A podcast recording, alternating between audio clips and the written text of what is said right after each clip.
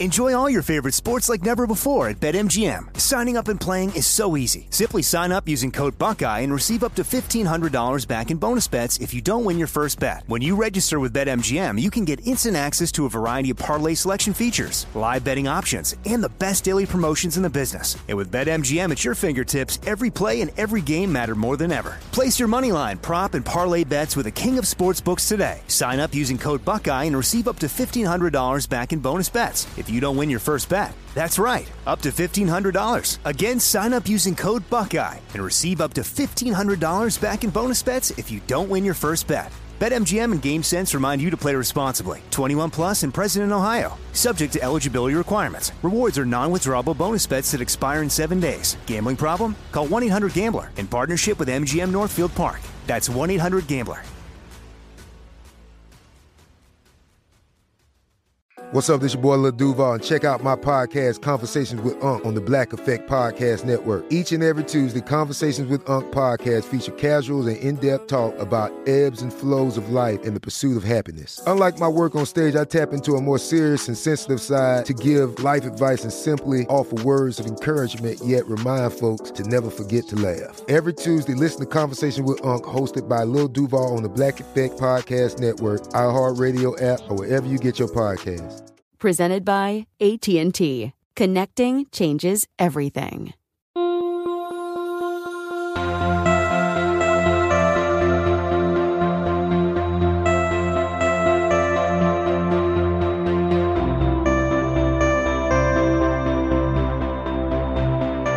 You're listening to 100 Words or Less with Ray Harkins.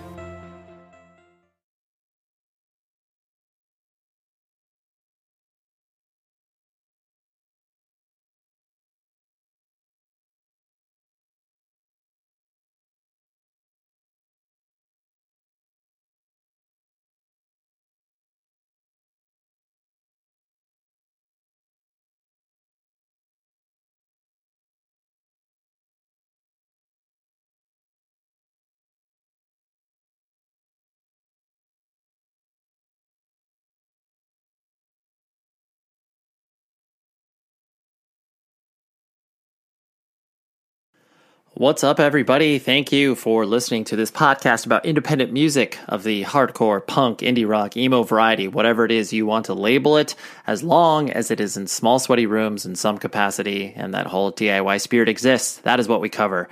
Today, I have a person who I have always wanted to speak to. The opportunity came up, I pounced on it.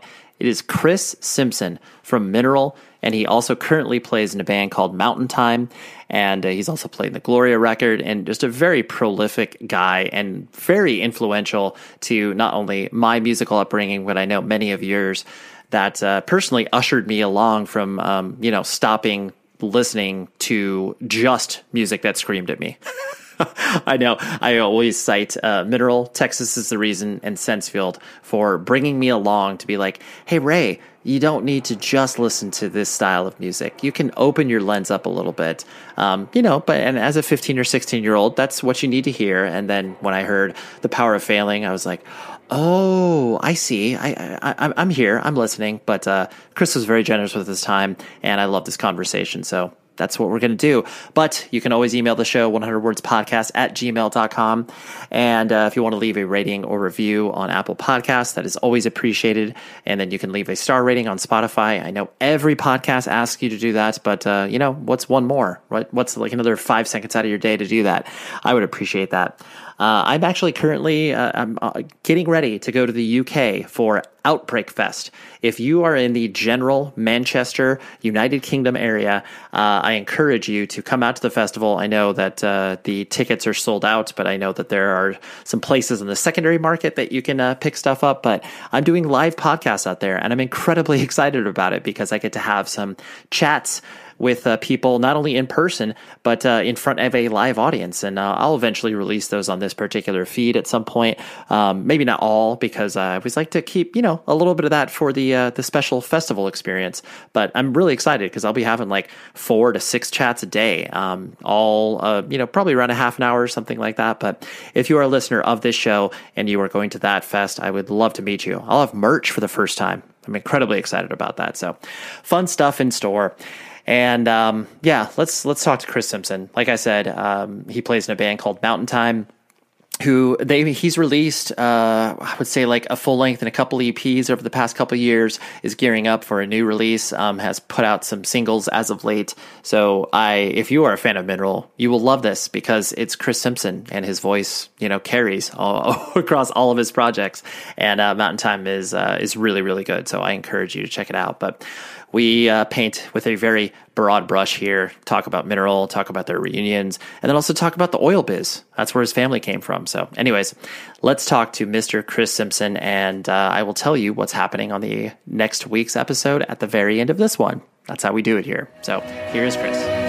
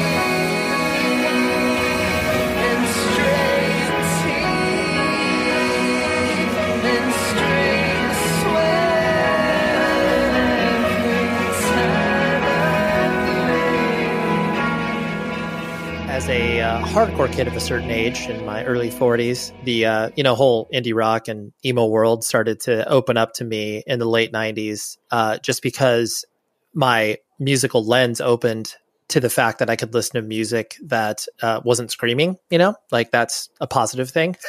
And mm-hmm and I'm sure that this statement has been echoed back to you in regards to you know mineral being a uh, you know a sort of a starter kit where it's like oh, okay here you know here's Jimmy World and Texas the Reason and you know mineral and here's all the, these bands you can listen to and kind of listen to more than just you know your average hardcore stuff.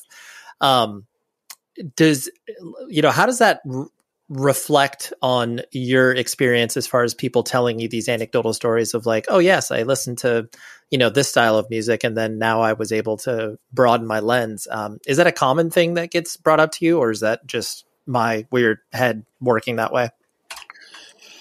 Well i think it's probably pretty common you know uh, i think you know mineral we found ourselves in this like wonderful kind of network of bands across the country that um, it wasn't really a scene that we knew existed beforehand. Like we weren't really coming from the hardcore scene. Um, but I, in a bit, our drummer Gabe was. He had grown up in the Bay Area and you know had been into like you know the early days of like Gilman Street and all that, like uh, Crimpshrine and Op Ivy and sure.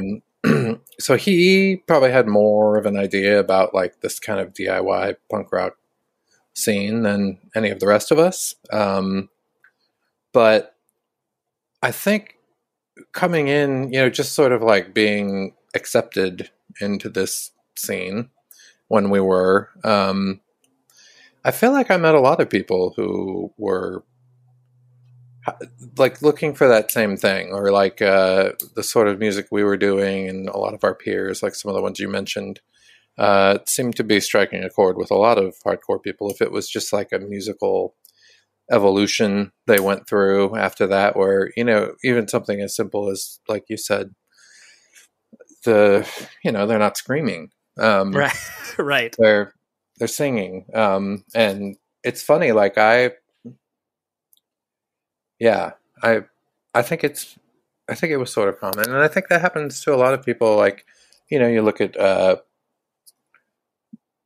you know, the way some of the bands developed. You know, like Mineral, we only put out two records, so we didn't have a ton of evolutionary development to our sound. But uh, you see the way a lot of bands from that scene in that era developed, and and seems like a lot of them came from a harder kind of more hardcore sound and got increasingly sort of you know poppy or even I don't know some some bands took turns even more to like folk or country or uh you know, for for the scene you know Yeah. I'm thinking of like uh the last Promise Ring record and and the like the third Get Up Kids record and Sure. uh bands that you know really I guess maybe in some sense Jimmy World uh Bleed American like just all of a sudden felt like a it seemed like the evolution was getting more uh I guess uh, accessible, you know. Yeah. Well, you could stretch your legs. I mean, even looking at a band like, you know, Split Lip, Split Lip slash Chamberlain, where it's like watching them evolve from record to record, where it was understanding the idea that, you know, these were, you know, punk and hardcore kids, but then had a grasp on like how to play their instruments, you know, and then, Mhm. and not, not, I know that sounds disparaging towards, you know, bands that you start when you're younger, but you just start to build more of a musical palette. And I, I think that, because you're playing these type of shows you know in small sweaty rooms and plus like to your point when you were getting out there initially subculture attracts subculture so it's not like you could be too precious about who you played with. It was just like oh cool who can we play at the huntington beach library? Like okay cool who's playing? Does it matter? No it's fine. Yeah. Yeah, that's certainly how it felt with Mineral for me, you know, like not not having necessarily been familiar with that scene beforehand, it felt like immediately like a warm, welcoming place that uh, was full of interesting people who who were doing things a little differently, you know, and that that certainly appealed to us. Sure. No, I totally get that. And I'll pull those threads a little bit later, but um, focusing on you a per- as a person, um, were you actually born and raised in the Austin area? I didn't uh, know your sort of biographical, um, you know, up upbringing, as it were. Yeah, no, I was born in uh, Omaha, in Nebraska. There's actually a Gloria Record song called "I Was Born in Omaha," which Uh, is uh, wow, which that's is truthful. Yeah. I was gonna say, I Um, was like, I'm very familiar with the lyric. I just did not know it was about you, literally. Okay. Yeah, yeah, uh, not fiction. Um, I I was born there, um, and then we lived in Houston, Texas, for a bit when I was really young. Like this was all like pre five, and then we around when I was five settled in Denver, Colorado, and so I mostly feel like that's where I grew up. I was there till almost the end of high school, and then finished like my last year of high school back down in Houston. Um, and soon sort of actually after i finished high school in houston i moved immediately back to denver thinking that's where i wanted to be and i got back there and a bunch of my friends were a year or two older than me and were like going to college out of state a lot of people had moved out to california and i was like i guess you know i know this place like maybe i should try something that i'm not familiar with um, and so a bunch of people i had met musicians especially in Houston at the end of high school had all moved up to Austin after school, and that seemed like a cool place. So uh, ended up back there like summer of '93, and shortly after that met uh, Scott and started playing music with him from Mineral. Got it.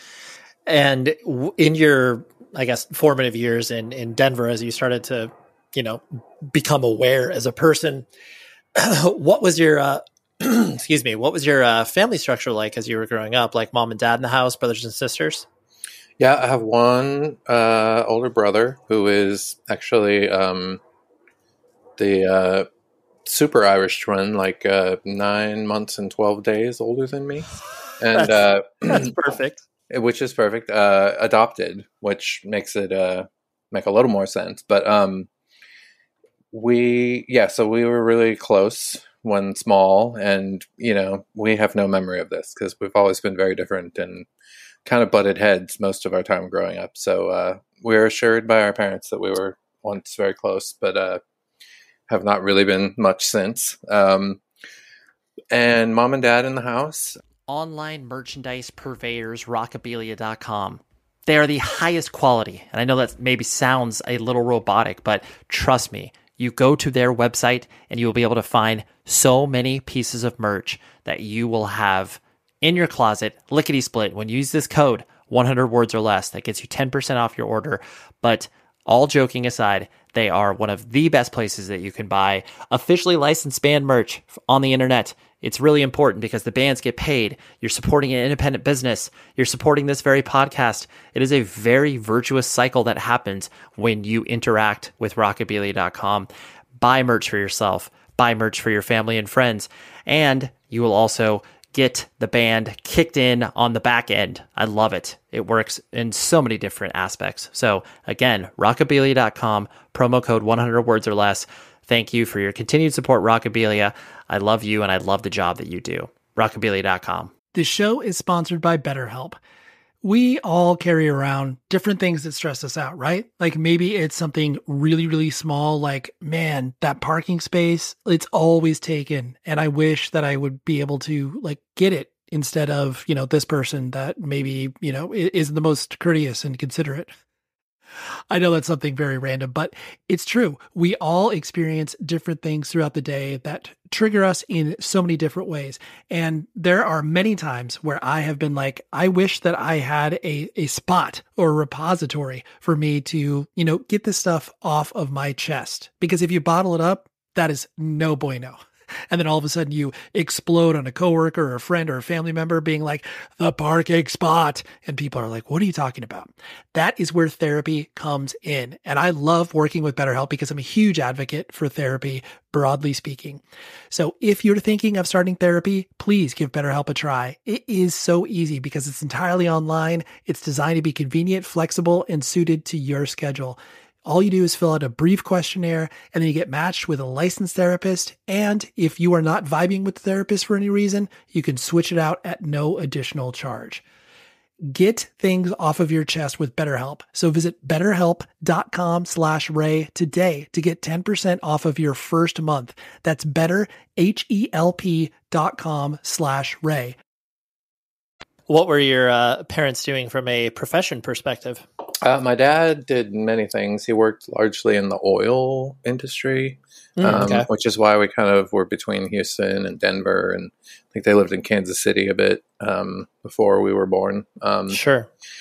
And my mom was, uh, you know, primarily a homemaker until we were a bit older. Like, uh, I think maybe by the time we were in middle school, she started working jobs at like the schools that we worked at oftentimes like that's as if it's not embarrassing enough to get sent to the office you have to like in my case you have to pass your mom at the reception desk on the way and she's like right. what are you doing here i'm like well i just got sent to the principal you know um, yeah.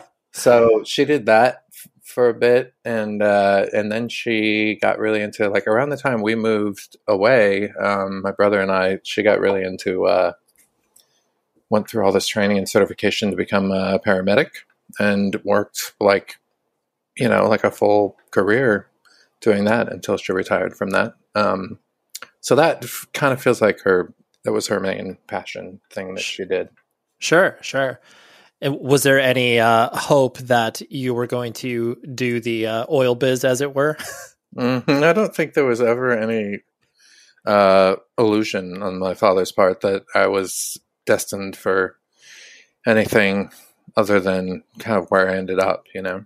Sure, right. The uh, the musical failure that you are. No, just yes, exactly. uh, or or some other far flung uh, romantic ideal of some sort.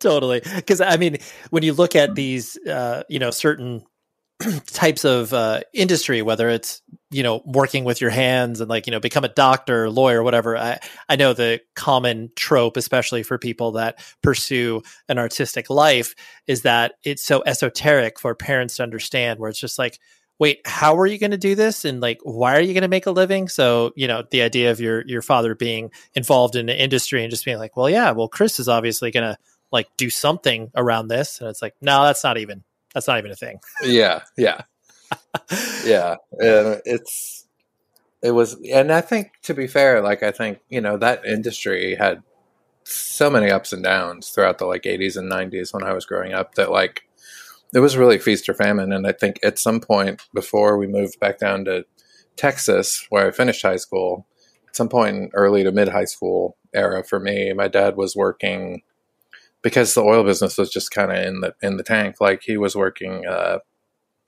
he got certified to sell insurance, and he had some like route where he would drive out to these mountain towns and had a certain amount of customers and was like an insurance salesman and then he got his real estate license for a while and was like selling houses like at some point he was working like 80 85 hours a week like Right. doing all these different things uh, to to keep things afloat and i think that's actually why we moved back down to texas when we did in the early 90s because he uh, he got an offer at a company down there that was like well i could make all the money i need to make and just work a regular like one job week you know Right. Yeah. There's it's more stability rather than the you know roller coaster of how the uh, you know the barrels are trading that day or whatever. yeah yeah for sure Uh, as you were going, you know, into junior high and high school and everything like that, um, I'm gonna do a little uh, armchair psychology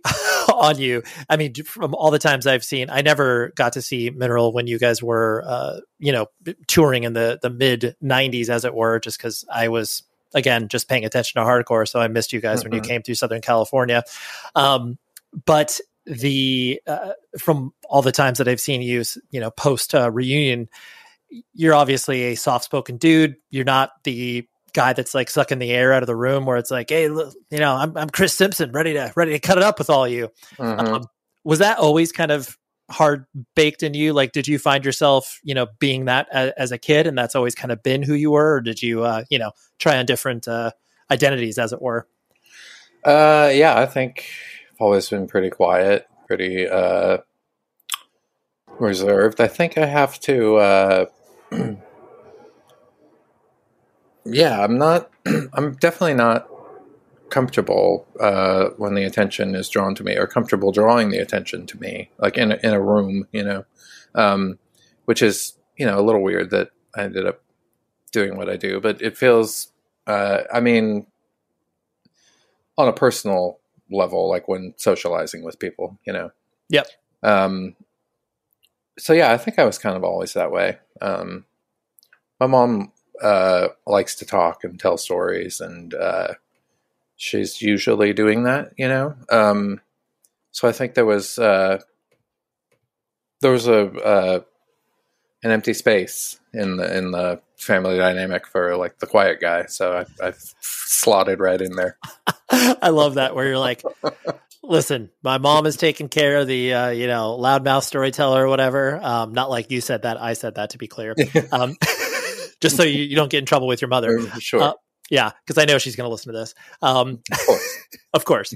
Uh, but just that idea that you were able to kind of figure out your lane, whether you articulated that in your head or not, where it's like, oh yeah, I'll be the uh, you know quiet, introspective one. hmm Yeah. yeah. It's interesting. Like, I, I mean, I think, you know, like nature, nurture, like, I'm sure it was some of both, but like, I was definitely very uh, quiet. I remember as a kid, like, being very happy playing on my own. And like, I had this walk in closet in my bedroom, which I thought was the coolest thing ever. And it was just like this magical place where I love to just go in there and shut the door and, you know, could sort of pretend or imagine anything. And uh, I, you know, I, I have strong memories of like sitting in there writing songs and uh, yeah, I liked. I was pretty happy being on my own and just kind of in a world of my imagination. Right. We're I'm going to maybe uh, project some of myself on you. I definitely re uh, as an only child I'd entertain myself a lot of the times and the whole closet like you mentioning that I just remember playing in my mother's closet which was bigger than my closet with all of like my GI Joes and action figures and stuff like that and creating these huge Mhm. worlds um was there an aspect of that too where it was just like oh we'll leave Chris in his space and then he can you know like you said as you're older writing songs and stuff like that but were you left to your own devices a lot of the time because you seemed most comfortable in that Yeah, I think so. You know, like we had some good friends like on the street we lived on in Denver and I mean I would definitely go out and play with other kids too and we would like ride bikes and go to these like dirt trails that were kind of at the edge of our subdivision. Um but it it yeah, it did feel like uh it felt like a, in a lot of ways like I say this sort of uh, mournfully, like it, it felt like a, a different time uh, in that like I have four kids now, and it's like it just doesn't feel like the world is the same, you know. Like I can't just let my kids. I Right. can't let my kids be quite as free as I maybe was left, you know. Like Sure. uh, but you know, like I said, my mom was pretty much home. You know, we always knew we could go back home, and there she was. But uh, right. we, uh, yeah, we definitely were uh, in our era. I think left to to fend for ourselves a bit more, maybe. Sure, sure, absolutely. And like you mentioned, when you were, um, you know, probably in high school and identifying with music a little bit more, where did the introduction of a more independent, you know, minded uh, bands and you know a quote unquote scene, as it were, when did that start to uh, emerge for you? And uh, like, how did that get introduced to you? Yeah, that was really uh, sort of in conjunction with Mineral. Um, I mean, I, I definitely, you know, I got into, I was into everything. Uh, you know, my mom was like heavily into music and playing music all the time, and so my my early influences to be, you know, get that excited about music, I think, came from her. Um, but uh, I think, you know, like with her, I would have I would have been hearing like Beatles and Simon and Garfunkel and uh, Chicago. She loved Chicago. Um, uh, and then you know, as the '80s started cooking, there was like uh, Lionel Richie and Barry Manilow and Michael Jackson and like all the big pop stuff. And uh, I I was just really, really excited about music and really into music, and I think knew from even like a before ever trying to play any music in any way uh, that it's what I wanted to do. Um, and then, you know, as I got older, um, middle school, like I got into skateboarding for a while, and through that, like made a lot of friends who listened to a lot of like kind of more punk stuff. Like definitely heard like Minor Threat and Bad Brains and um, stuff like that through people there. Um, Sure.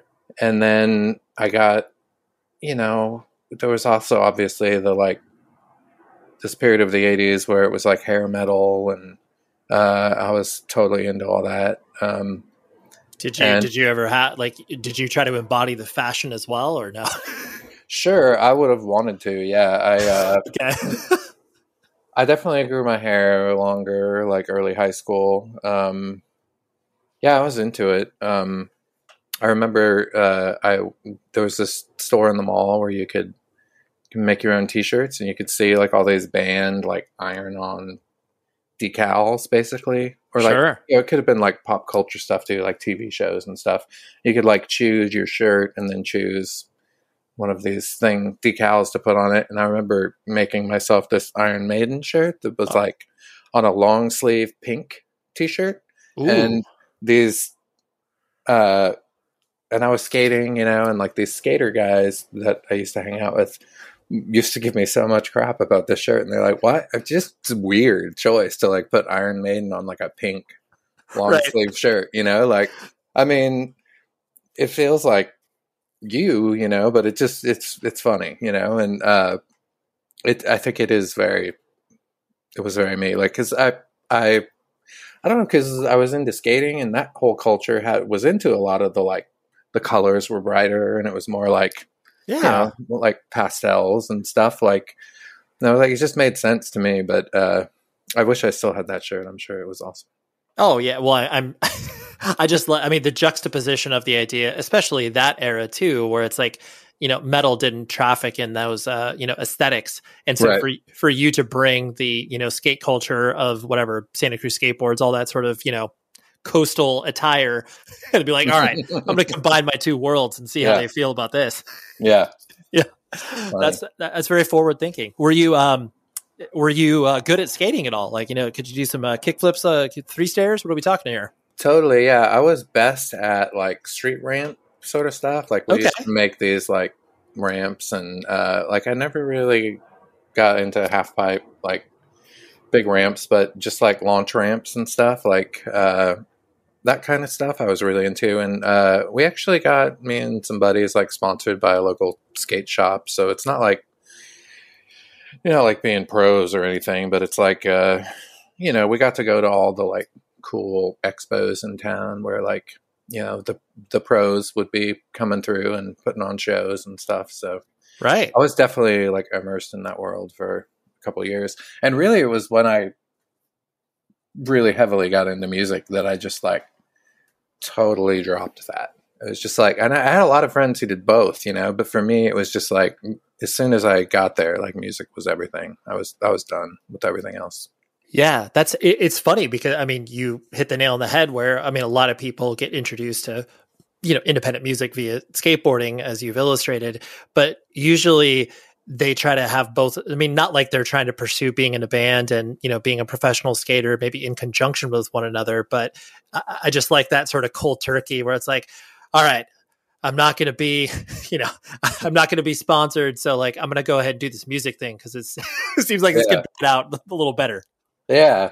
I mean, I think it was more just, I just very naturally like lost all interest in anything else. like, yeah, totally. it wasn't, it wasn't like a sacrifice. It wasn't like, you know, this isn't working out for me. I'm not going to do the same. It was just like, I don't have time to do anything else anymore. You know, like this is my thing now. Sure, sure. And uh, by you starting to get into all of this, you know, counterculture stuff, skateboarding, and you know, bringing you know metal home, and uh, all these things that your parents probably had very little context for, were they ever, uh, you know, sit you down, being like, "Hey, Chris, um, you know, this this is concerning. Like, what is what's up with this Iron Maiden band, this Number of the Beast? Like, you know, was there any conversations uh, that went on like that? Yeah, definitely. There was um there was some concern, I think, that um I was uh I don't know, I remember I bought like this one shirt that I really loved that was like a tie-dye shirt and uh that coupled with the like um I think the Iron Maiden shirt, like I definitely remember my mom just explaining to me once that uh that basically like growing your hair long and wearing these things sort of associates you in some way with like drugs and like bad people, you know? Um, Mhm. Like perception wise, like other people might look at you and assume that you're different than what you actually are, you know? Um, and I remember just being so like annoyed by that, you know? I'm like, I mean, like, good looking out, mom, but you know, like, I just I don't really care what other what other people think, you know. Right. Like, That's their I'm, problem. I'm I'm totally happy, like, just being myself, and like, yeah. I mean, I think it was more probably concern on her part, like, people are gonna what what are people gonna think my Sure. son is into, you know, like, totally. um, so yeah, I don't know, um, Yeah, yeah. Well, that I mean, and plus, plus, it's you know, especially if there's any um, you know religious overtones to the house, there there is that element of just like this is like this is going to reflect badly on us as we go to church on Sundays or whatever. yeah it definitely yeah this i mean there's that's a piece of it and we went to church and i was actually really into it too you know like i you know i was pretty involved in like youth group at my parents church and uh i had uh you know at 14 uh what like this weird uh what I at the time or for a few years after would have referred to even as like a conversion experience, you know, like like really felt like, oh wow, I'm a Christian, you know, um, right. and uh, so that was. I mean, I think they knew that that was part of my identity too at the time, you know. So maybe uh, they were struggling with the. Uh, Yeah, all the moving parts. Yeah, they were probably trying, struggling as I was to figure out exactly who this guy was. Um, Sure. but uh yeah i uh i think there was throughout high school there was uh i think a lot of concern from my parents uh about just the fact that I no longer had any ambition for doing anything like, you know, quote unquote normal, you know, like, right. like I, I didn't plan to go to college. Like I had no interest in that. Like I actually did okay in school. Like I struggled a bit my first few years in high school just because I didn't care and it didn't make sense to me why I, I had to care or try to do good, you know? Um, but by the end of high school, like I had sort of realized like this is actually, you know, like pretty easy, like the work to to get good grades and then just, you know, my parents stay off my back and uh and you know, I feel this accomplishment like I've, you know, done these things and learned these things and uh gotten these grades and uh so at some point I, I, I turned the corner and realized like it actually it feels fine to just do well in school and then you know like keep my parents off my back so i can just keep my nose in the guitar you know Totally. in all, all the other moments you know I and I all I really that that resonates with me and I know a lot of other people who have expressed those same thoughts of the idea that you can commit yourself to being like okay what is the path of least resistance that can get me you know to a show in front of my guitar whatever whatever it is you're passionate about and it's like why you know and then your friends are just making their life so difficult by you know getting straight C's and their parents just being on their case and you're like you know, you just put a little effort there and you'll probably receive a lot of reward and a lot Mhm. of leeway to do what you need to.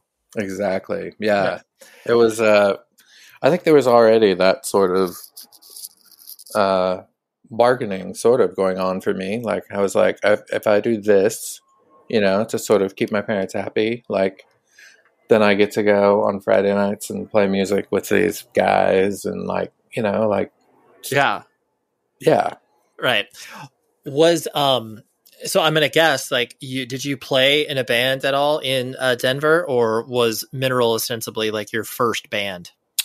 Yeah, so I played in uh, a lot of bands in Denver, like because I started out in middle school uh, on the drums, and that was that's a cool way to play with a lot of people at that age because Right. there's a lot there's a lot of guitar players and not nearly as many drummers, you know. Um, so yeah, if you play drums in middle school, at least when I was in middle school, it's like oh, you're instantly in like five bands, you know, like all the bands in school need a drummer. Um, so I played. I was constantly playing with a lot of people um, on drums, and then at some point later in high school, uh, a band I was playing with like got had this other guy drummer that they were friends with who really wanted to join the band, uh, and the guy who was playing bass was really a guitar player, and he's like, "Well, I really want to play guitar," and I'm like, "Oh, I'll play bass," you know. So I like figured out bass and played bass for a while, and that sort of uh, led to uh, guitar and um. So I played in a lot of bands with friends. Uh, some, I mean, all over the map. Like uh, some more kind of like '80s, almost new wave sort of stuff. Some uh, um, some full on like thrash metal that was really big. Um, Ooh, uh, to, tell please tell me the names of any of those projects because uh, not like to you know find you out on the internet or anything, but just I I think the names of bands when you're that young is so reflective of the sound. Yeah, yeah. So uh, the band, the thrash metal band, death metal band I played in was called Mortal Enemy. Oh, perfect. Yeah, um, and uh, I'm still really close with the the two main guys in it. Um, and I, throughout the course of that band, like when I first started playing with them, um, I think I was playing drums and then quickly moved to bass and uh, never played guitar in that band, but I did write a lot of stuff and did some singing. Like, um, so I was really into writing, and uh, I think they were a little behind in that. Like they they wanted to do that, um, but I had like once we hooked up, I had all this material, and that happened anytime I hooked up with people to play music. I'd be like, oh, I got this song, and I got this song, and I got this song, and they're all all over the map, like stylistically, and uh, usually people you know, whoever I was playing with would be like, yeah, that's not really the sort of stuff I'm into, you know. Um, but I was like, just excited to write with people and like throw ideas around. Like, so I think I, I realized pretty soon, like, I want to do my own music. So, sort of in at the same time as playing in all these bands, I was really starting to write songs. And at first, it was just filling up these. I had these yellow legal pad notebooks, like we would just fill them up with songs, and often it was just words, you know. But you know, I never thought of it as poetry. Like I knew they felt like songs, and they should be songs. So then I would slowly like learn how to play guitar enough to like write chords to them, or sometimes rudimentary piano chords, and I would really just like I would get a melody idea in my head with words I had written, and I would find a chord that sounded good under the beginning, and I would keep playing that chord until it didn't sound good under the melody anymore. And then I'd be like, oh, I need another chord. Okay, well, let's figure out what chord would sound okay next. And, you know, that's like how I learned to write songs, you know, just like, yep, I didn't learn 20 chords first. I just like learned what I needed to as I went, you know. Right. Yeah. It was like a Swiss Army knife, like riff salad, where it's like, what sounds good next to this? Mm-hmm, yeah.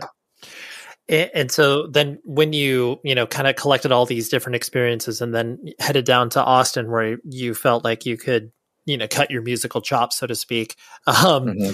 What was there a, you know, life path beyond the idea of just like, you know, trying to find some people to play in Austin? Like, was there a sort of career that you were pursuing in tandem of that? No, no, that's, uh, that was that the was, career.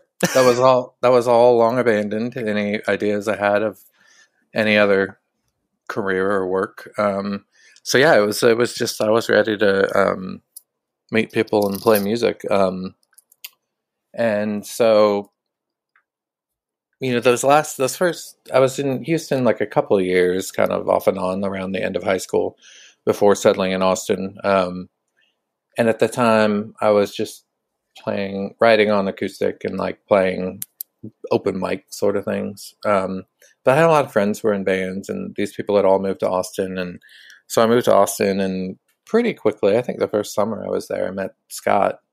I actually met his roommate at a record store, and uh, was talking to him about like asking if he knew anyone who played music, and he's like, "Well, my roommate Scott plays guitar, and he just moved here, and he's looking for people to play with." So, so we hooked up, and uh, he had a bunch of music and I had a bunch of music and we showed it to each other and it was just I didn't really love his music and I don't think he really loved my music, you know, so we were sort of floundering, like hanging out a lot and like, yeah, we want to start a band, you know, like and uh it wasn't until uh I've told the story I think a lot in interviews, but like the summer of '93, uh, Siamese Dream by Smashing Pumpkins came out, and uh, a band from England called the Catherine Wheel had a record called Chrome, and those two records just like totally lit us up and like showed us like a sort of common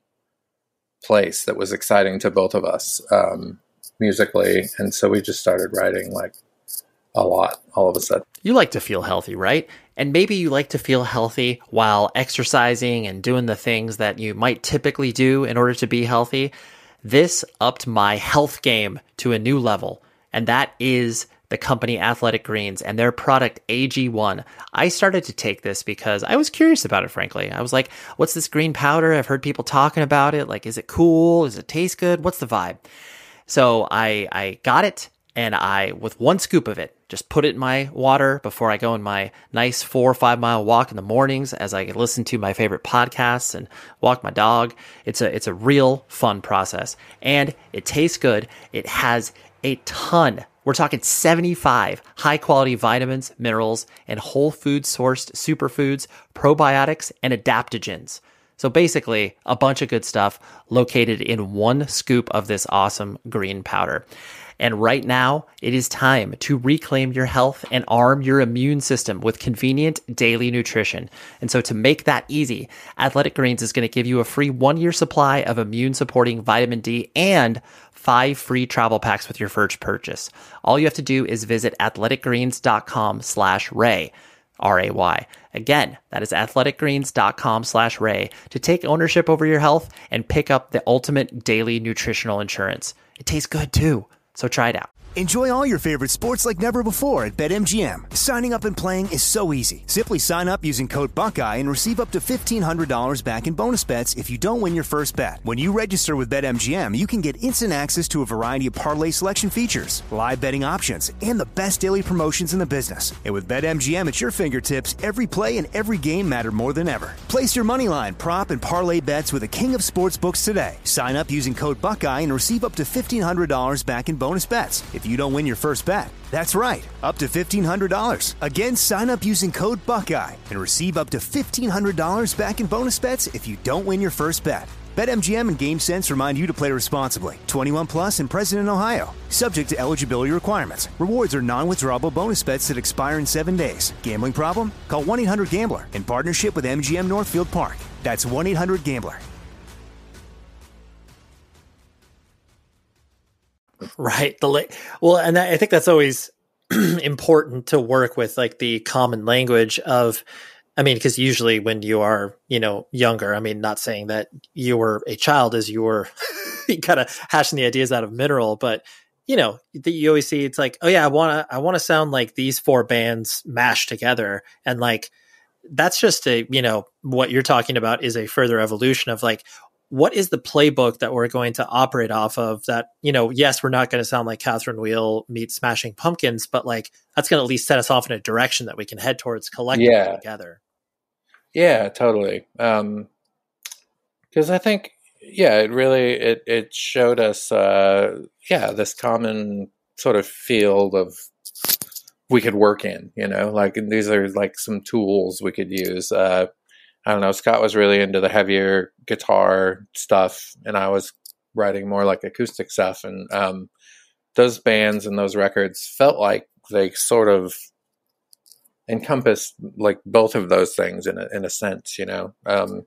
yeah like they weren't all one thing or another. Um, right yeah you could be you could be pulling these disparate influences that might not on the surface make a lot of sense but then you know as long as you're blending them together appropriately there's that commonality that people will hopefully be able to uh, you know understand because like you saying catherine wheel i never would have thought that you know sort of bedrock influence in mineral but hearing that it's like oh yeah of course Mhm. totally i totally hear it yeah, we loved especially like that guitar player was so into like feedback and like Yeah. his his melodies and riffs. Like I think we're really uh, it makes a lot of sense to think of Scott like uh, latching on to that. Um, yeah, it was, uh, and you know, right around that time too, we really got into. Uh, I think I probably more than Scott, but I really got into like um,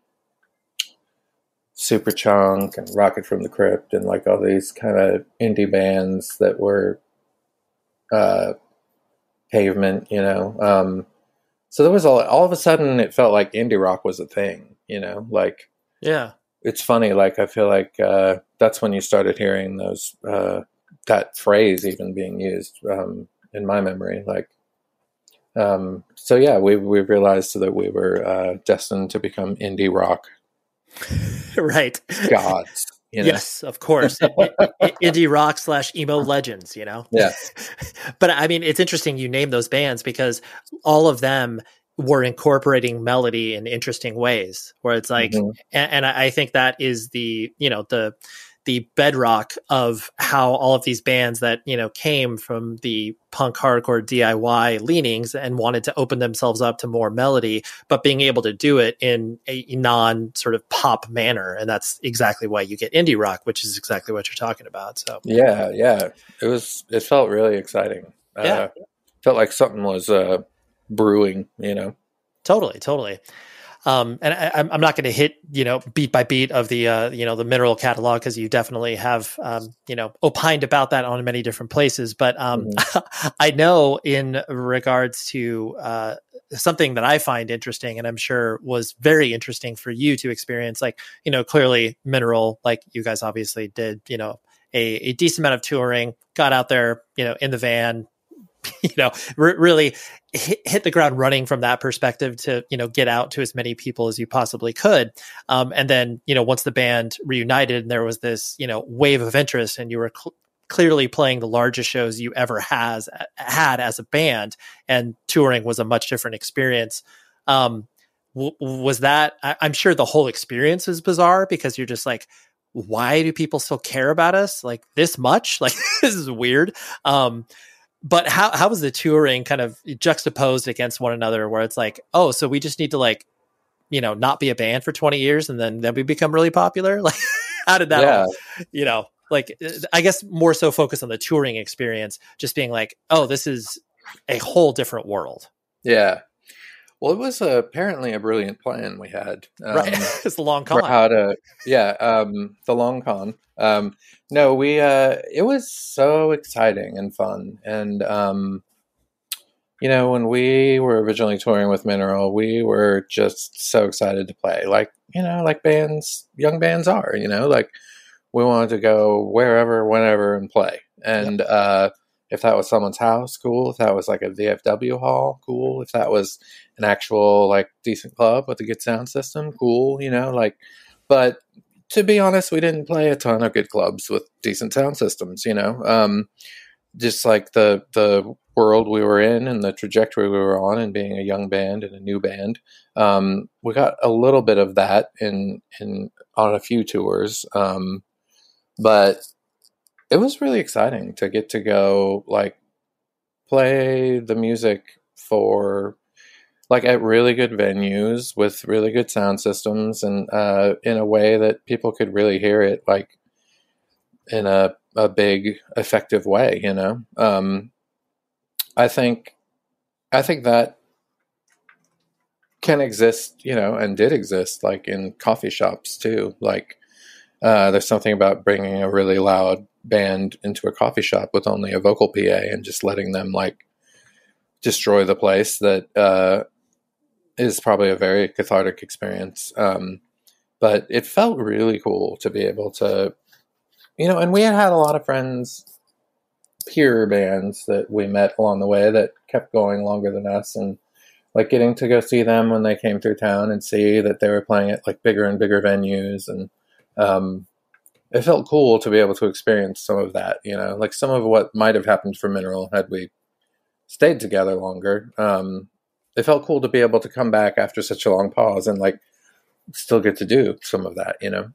Yeah, for sure. Especially too, where it's like, it's not like, I mean, you personally, it's not like you disconnected from the creation of music and, you know, touring and playing shows and stuff like that. So, because you were still active, you were able to not only you know still spread the uh, the word of music, but like you said, be able to watch friends that are doing similar things or you know launching new projects you're still attached to it. So it i'm sure it made that experience all the more sweeter because you're just like not only am i experiencing it with my best friends but you know i can still you know be quote unquote relevant in you know a non sort of commercial i'm trying to you know become a pop star way.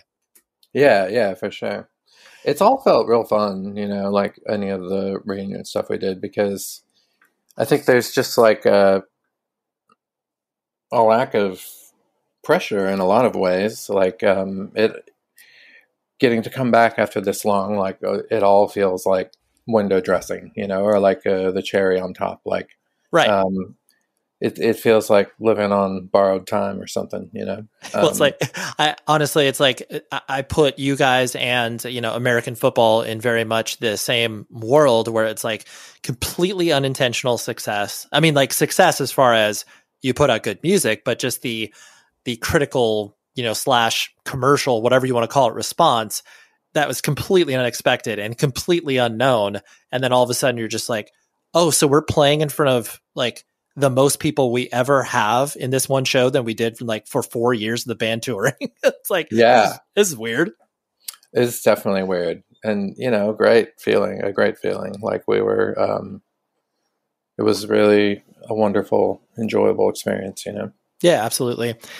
And on that same idea of the way that Mineral interacted with the music industry at large. Like, I mean, you expressed obviously in the, you know, one day book that the relationship that you guys had with the business side of the band was, uh, I mean, maybe for you individually, kind of like, uh, I don't really like this. I understand we need to, you know, sign to a label and do all this stuff.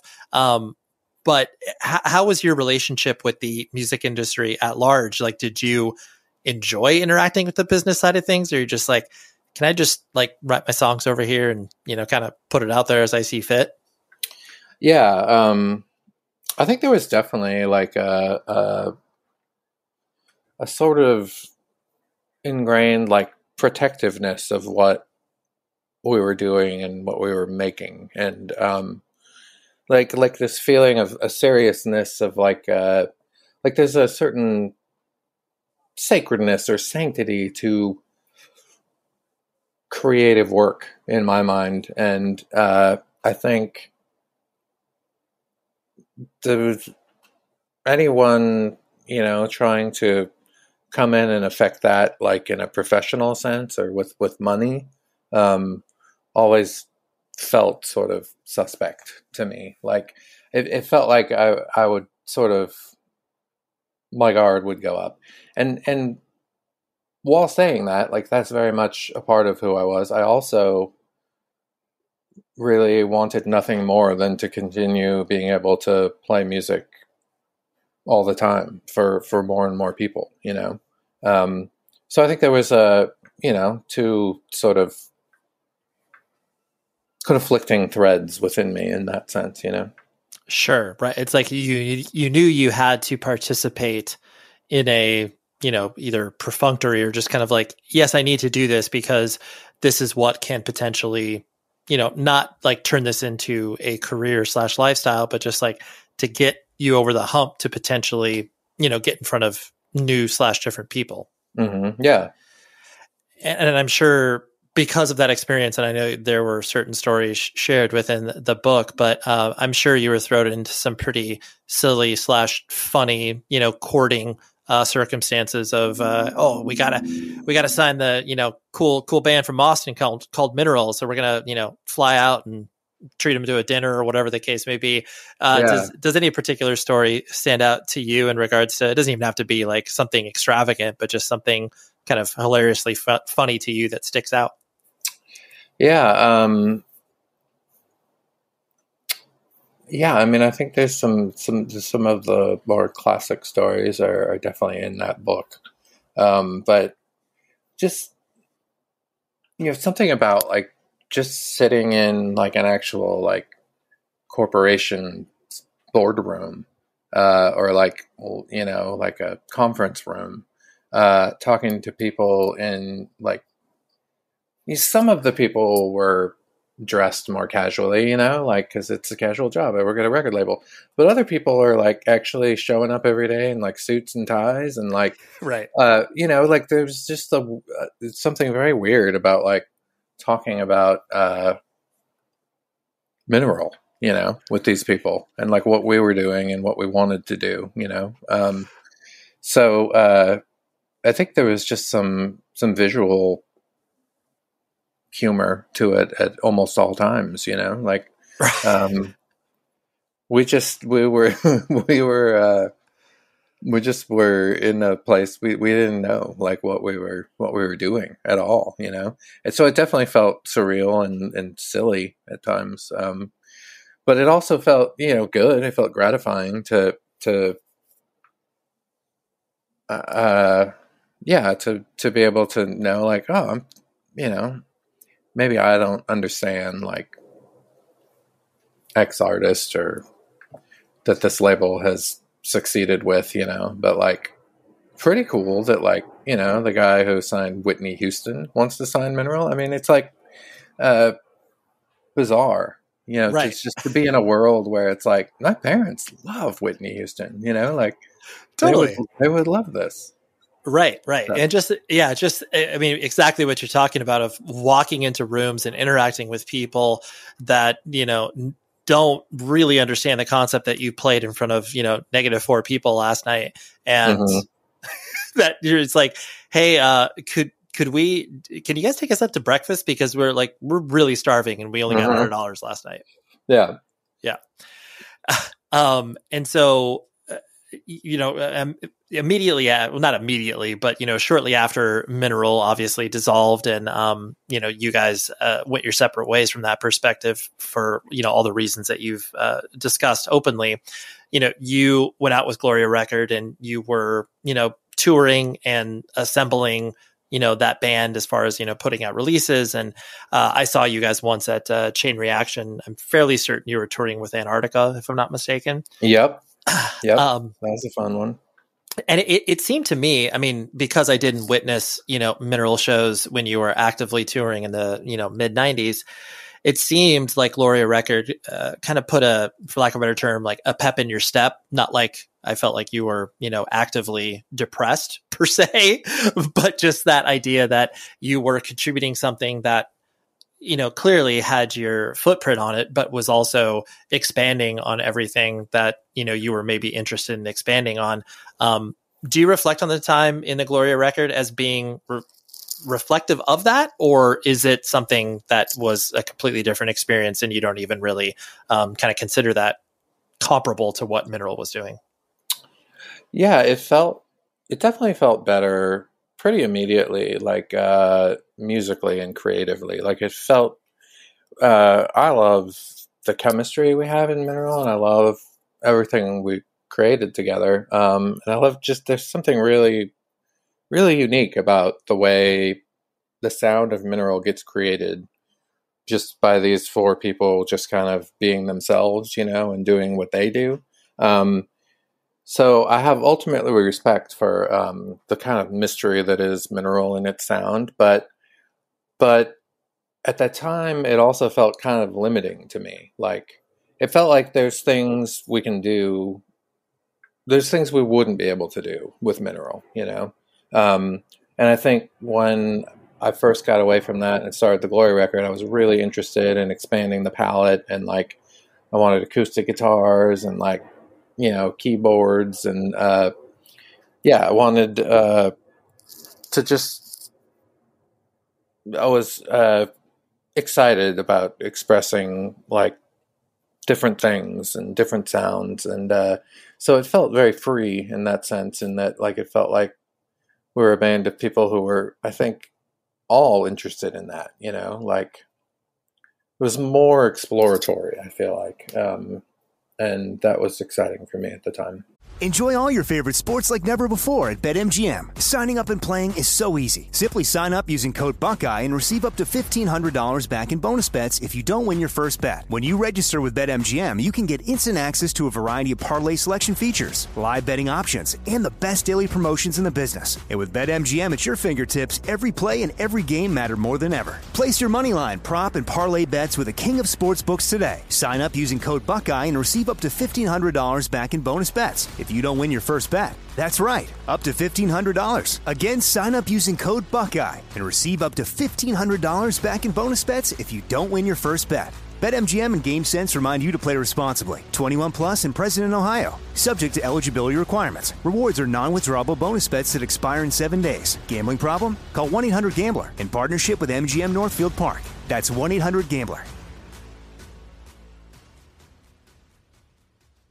Are you looking for the perfect move in ready home this spring season? Now's the time to buy at Fisher Homes. For a limited time only, enjoy below market interest rates starting at 5.375% APR, 6.139% APR. With these exclusive lower rates, you can save hundreds on a move in ready home and start enjoying the benefits of home ownership even faster. Schedule your personal tour with one of our new home specialists at FisherHomes.com and make this spring the season you find your perfect home sweet home. Financing provided by Victory Mortgage, LLC, NMLS 461249, Equal Housing Lender all this time as you were mean, especially well I, i'm going to guess also maybe towards the the tail end of mineral in regards to touring like you know you were building your family and as we were joking about at the very uh, beginning of the conversation off mic in regards to you know putting your kids to bed and you know you were developing this you know quote unquote normal life as it were.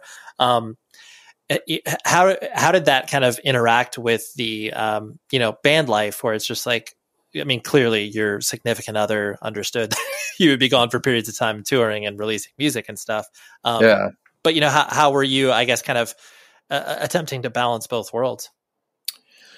Yeah, well, uh, you know, uh, right towards the end of Mineral, I started dating uh, the girl who is now my wife, um, and we've bas- basically been together with you know a few off and on periods like since then. Um, so the whole time in the Gloria Record, and you know everything since Mineral, like I had had this uh, committed relationship. Like we didn't start having kids until our oldest kids are. Uh, we have twins who are about to turn eleven, so um, it was post Gloria Record. Like we had kids in between Gloria Record and uh, ending and the mineral reunions. You know, um, so I feel like I always knew that I wanted and was like building towards, you know, a family, like wanted kids. Um, so it felt like a very natural thing for me to do, um, but but it never felt like uh, an either or with continuing to make music. It always felt like these are two, you know, important parts of my identity and who I am and what I want to do in my life, you know. Right. Dad, dad life was always in the equation. For sure. Yeah. I, uh, yeah, I knew I wanted it and I knew, you know, my girlfriend wanted it. So we yeah, I think we always assumed we'd we'd get there. Right. Were you uh, were you ever labeled the uh, dad in any of your bands? Were you the guy waking up first to you know get everybody on the road and stuff like that? Oh hell yeah! Uh, I was. Uh, so it's funny. Um, I have a. I also have a bizarre relationship with uh, um, substances. Like I was just not really interested in drinking the way most people were. Sure. Did, um, you, did you, ever uh, claim Edge, or you uh, you, you never? I never I never okay. claimed Edge. No, uh, but I, you know, even when I I would drink occasionally, you know, like sure. but uh, I in Mineral and a large portion of the Gloria record, like I was just not interested in that. Like maybe I just couldn't give up that control, you know? Like I think I was a very like tense, uh, anxious person, and um, I couldn't, I could not uh, do that. You know, like I couldn't right. use that as a way to like, I don't know. So yeah, I by default then ended up being the guy who was like, you know, waking up, cursing everyone, trying to kick them out and get them right. into the van just so I could drive us seven hours somewhere while they all had their hangovers. And um, I was very, very curmudgeonly about it too, like a lot of the time, you know. Um, I, I was not happy about it and didn't didn't love that role, but uh, I just sort of naturally fell into it, you know. so someone's got to do it, uh, you know. I mean, yeah there i mean everybody fills their certain roles in bands whether it's like oh this guy can you know is the graphic designer or you know this person's able to order merch and stuff like you all you need to have at least one person that is going to be up before everybody else maybe you know hitting that shower at the person's house you're staying at first and then you know yeah. kicking everybody else to wake up and stuff and so you know totally. some, someone's got to do it exactly yeah i was definitely definitely that guy in Mineral in the early Gloria record. And then something flipped at some point, and I, you know, like I think I had a late in life uh, compared to when most people do it, like uh, just full on. Like I like drinking, I like drugs, like I like I want to do all this. I want to like party and have fun and like not be the responsible guy, you know. But I, I had that phase later, you know. Then, oh, so you, you were you reverse engineered that. You waited until your late thirties, or your late twenties, maybe. I did. I waited until probably my early thirties, or like right around when I turned thirty. Like my thirties in general were like pretty, pretty well spent in that way. Um, but you didn't. I mean, fortunately, at least I'm I'm assuming like you clearly didn't get swallowed up by uh you know the the darkness as it were. But uh, did it get kind of I guess spotty during those times, or was it, uh, it a responsible it, party? It definitely got spotty. Um, okay. And yeah, like there's uh, my wife and I uh, got married in 2008, um, and it was still spotty for several years. Um, my first kids were born in 2011, um, and it's been on a like trajectory towards less spottiness. You know, obviously that sort of kicked things into gear in, in the sense of me realizing like I've got to I've got to be a more responsible human being. Like I've got to get my shit together, um, have kids, you know. Um, so, and I've been actually like totally sober uh, for like as a conscious decision for uh, I think it'll be six years in September. Oh, nice. So, That's- congrats. Did you but, uh, like? Were you doing the program, I guess, as it were, or were you just kind of uh, did- using I- your own resources? I did at first for sure, like lean on the program and go to a lot of meetings and uh, had a sponsor. Um, and then I slowly, like, I started going to uh, like 12, the 12 step thing was never like, I, I just couldn't, I didn't quite like get with it. Um, I just couldn't make myself do it for some reason. Um, and maybe that's a weakness of my own, but um, I started going to a uh, like I think it's called Dharma Recovery now. It's more of a like Buddhist approach to recovery network. Okay. Um, and that, but they have meetings all over too, and like online meetings, and um, so I got into that, and really, I just I think I just uh, saw the benefits of that decision and that commitment to sobriety, and like just knew I didn't want to go back. You know, right. Yeah. It was. Um, you saw the the dividends of that investment in the sobriety. yeah, for sure. Yeah. No, that's incredible. That's incredible. Um, and uh, the last thing I want to hit on was the uh, you know I- idea, or actually two last things, and I promise I'll let you go. With the uh, y- there, it definitely seemed like a time where you were not interested in being sort of overly nostalgic, especially towards you know mineral, and then you know I mean everybody uh, always went directly at you in regards to like uh, the emo legends and like you know just the, the the jokes that can you know be made about that uh, labeling. Um, so it seemed like there was a conscious effort of you to not you know sort of from a press perspective uh, address that and to be clear like not from like a, a dickish manner where you're like oh i'm above that you know like i don't talk Yeah. about mineral or whatever. But but it seems like there was maybe uh, difficulty in you kind of wrapping your head around how to you know speak about it or contextualize it. Um is that me just reading too far into situations or was was that kind of part of your journey and being able to talk about you know your old old music? Yeah, I think you totally read read it right. Um, that's I was not interested in talking about it. Like for the longest time, I was like, I don't want to be defined by what I did.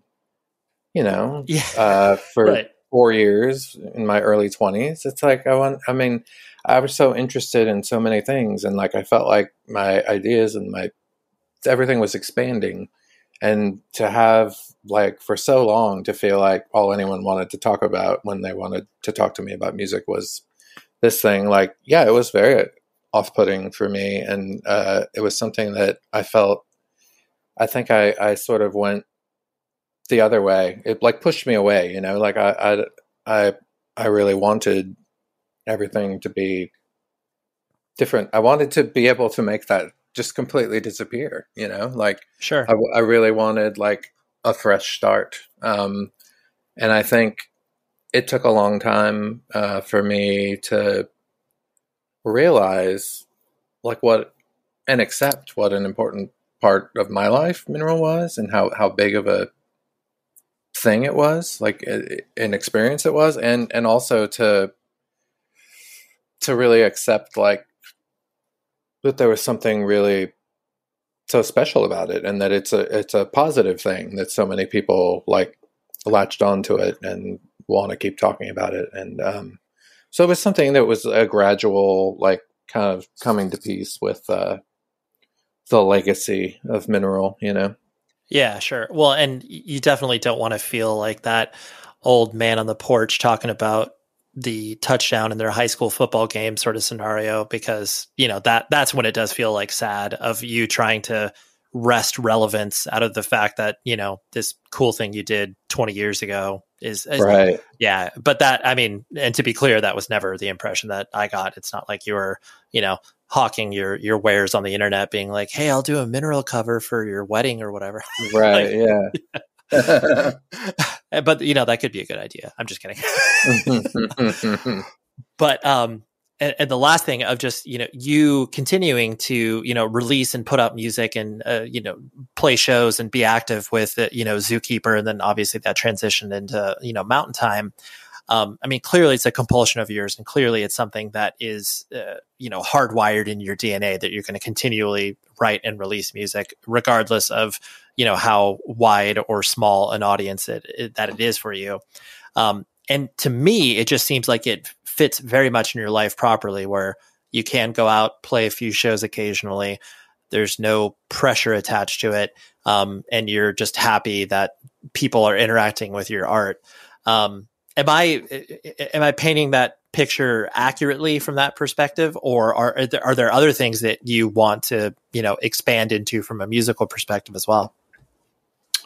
Yeah i think you're totally yeah, I think that's an accurate uh, picture of, of where I'm at, and and you know, I think I realized at some point that uh, the process is kind of has to be its own reward, you know, um, and I really love uh, writing songs and recording songs and putting out those recordings of those songs, and I really think that that's the main thing I want to do with the rest of my life.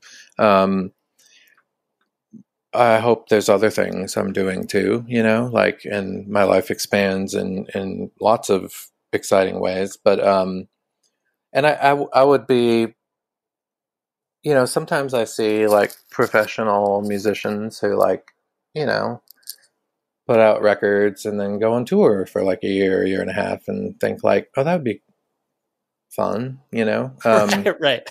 But, uh, like I want I would like the um, I would like the, the respect that people like that have achieved, you know. Sure, sure. But uh, but it's not really it's not really practical to my life in any way, you know. Like at at forty seven, almost forty eight, with like four kids, to be like, I mean, it just it doesn't seem like a realistic role for me at this point in my life. So I I like I love the idea of like uh, what I sort of jokingly refer to as my uh, semi-retirement, where I just get to do whatever I want um, and primarily focus on writing and recording and releasing new music. And uh, if someday I get to like go on a big tour and get to really play some of this later music of my that I've made for people in like a, a very professional like setting, that would be amazing. But uh, but I think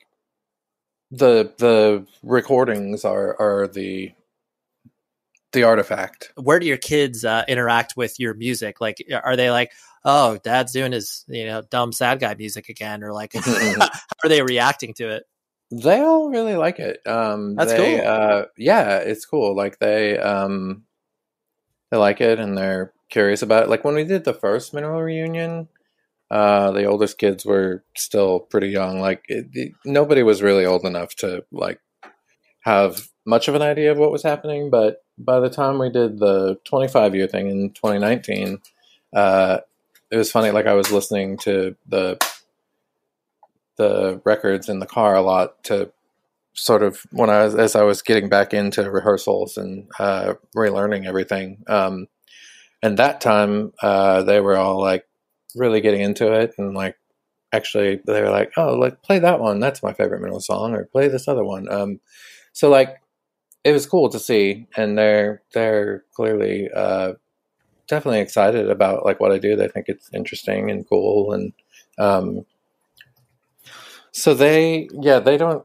I think that will come, you know, like I think when we get to a certain point there I'll I just won't be cool, you know. Like I, Right. I think that's that's the fate of all parents, you know, in their children's eyes. And it you can't be cool forever because they have to like somehow like dismantle their ideas of what they thought was cool before and figure out what's really cool in life, you know, and that's a natural part of what human beings do. So yeah, I won't I'm sure I won't be cool forever, but I think in general like I've been seeing is pretty cool. Yeah. Uh, that, that well uh, that's special especially too for you to showcase something that you did you know so long ago and then have that resonance with people just you know simply playing in in front of them in front of you know seven eight hundred nine hundred people or whatever the shows that they went to and just seeing like oh oh that, like that's cool that you know this this random band that dad did which is not common amongst most dad life stuff besides you know like cover bands at you know the local bar or whatever so it's cool for them to at least see you in your element so to speak yeah for sure they like it and it's uh I like I like uh yeah. That, that's awesome. That's awesome. I like feeding them music. That I mean that's like part- not just not just my own, you know, like I feel like uh um it's fun to see like how much kids pick up on music just cuz I'm such an obsessive passionate like music listener and explorer and I'm always got something I'm excited about at the time and and it's been fun to see just how much they pick up on that and they're like, oh, what's this? You know, like, or, uh, you know, they'll tell you if they don't like something or tell you if they do like something. And it's always fun when they ask me, like, Dad, have you heard, you know, like, eh, you know, like recent examples would be like uh, Seven Nation Army by White Stripes. I'm like, oh, yeah, I've heard that song. Uh, and then they're like, yeah, I want to learn to play that, you know, and then they learn to play it and we can sit around and play it together. And it's fun to like, it's fun to be asked my opinion by them on things they think are cool. They're like, is this cool, Dad? totally. well, ju- just wait for the day they that one of them brings home a long sleeve pink Iron Maiden shirt, and then it's all full circle. That's right. I would be I would be so proud. I would know my work here was done. Totally. You're like, well, I guess this is the uh, crowning achievement. Everything else I've done is nothing. yep. this is what it's all been leading up to. Exactly. Well, Chris, thank you so much for hanging out. I really appreciate you letting me uh, ping pong around your brain. No problem. I appreciate it. I enjoyed the conversation, Ray. Thank you very much to Mr. Simpson for his uh, time because I know we had to record this late at night because he's got uh, a ton of kiddos running around the house, and uh, you know, quiet time is uh, of a premium when you got that many kids running around the house. I also want to give a shout out to his publicist, Mike from Earshot Media. Uh, I always love to give credit where credit is due because uh, you know, publicists are kind of unsung heroes of the music biz, as it were. So, thank you very much to Mike and Chris. Next week, this is one that I chase down on social media. I love when I can punish people on, uh, you know, whether it's Twitter, Instagram, whatever the case may be. I will do anything to speak to certain people. And uh, I have Don DeVore from Ink and Dagger, Frail, and he's also played in a lot of other projects. One that is currently going on is called Collapsing Scenery. But um, Ink and Dagger is a huge band for me they really flipped my musical perspective on its head to be like, wow, not only can you be theatrical in punk and hardcore, but you can have a really uh, sort of outrageous uh, show presentation.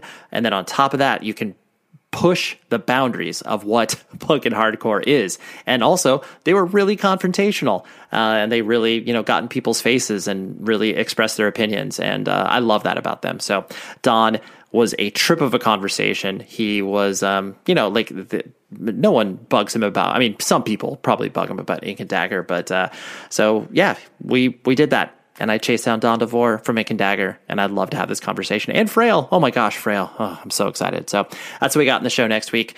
And until then, please be safe, everybody. The show is sponsored by BetterHelp. Trust me in saying that no matter who you are, mental health challenges can affect you, and how you manage them can make all of the difference. That's why everyone should have access to mental health support that meets them where they are and helps them get through.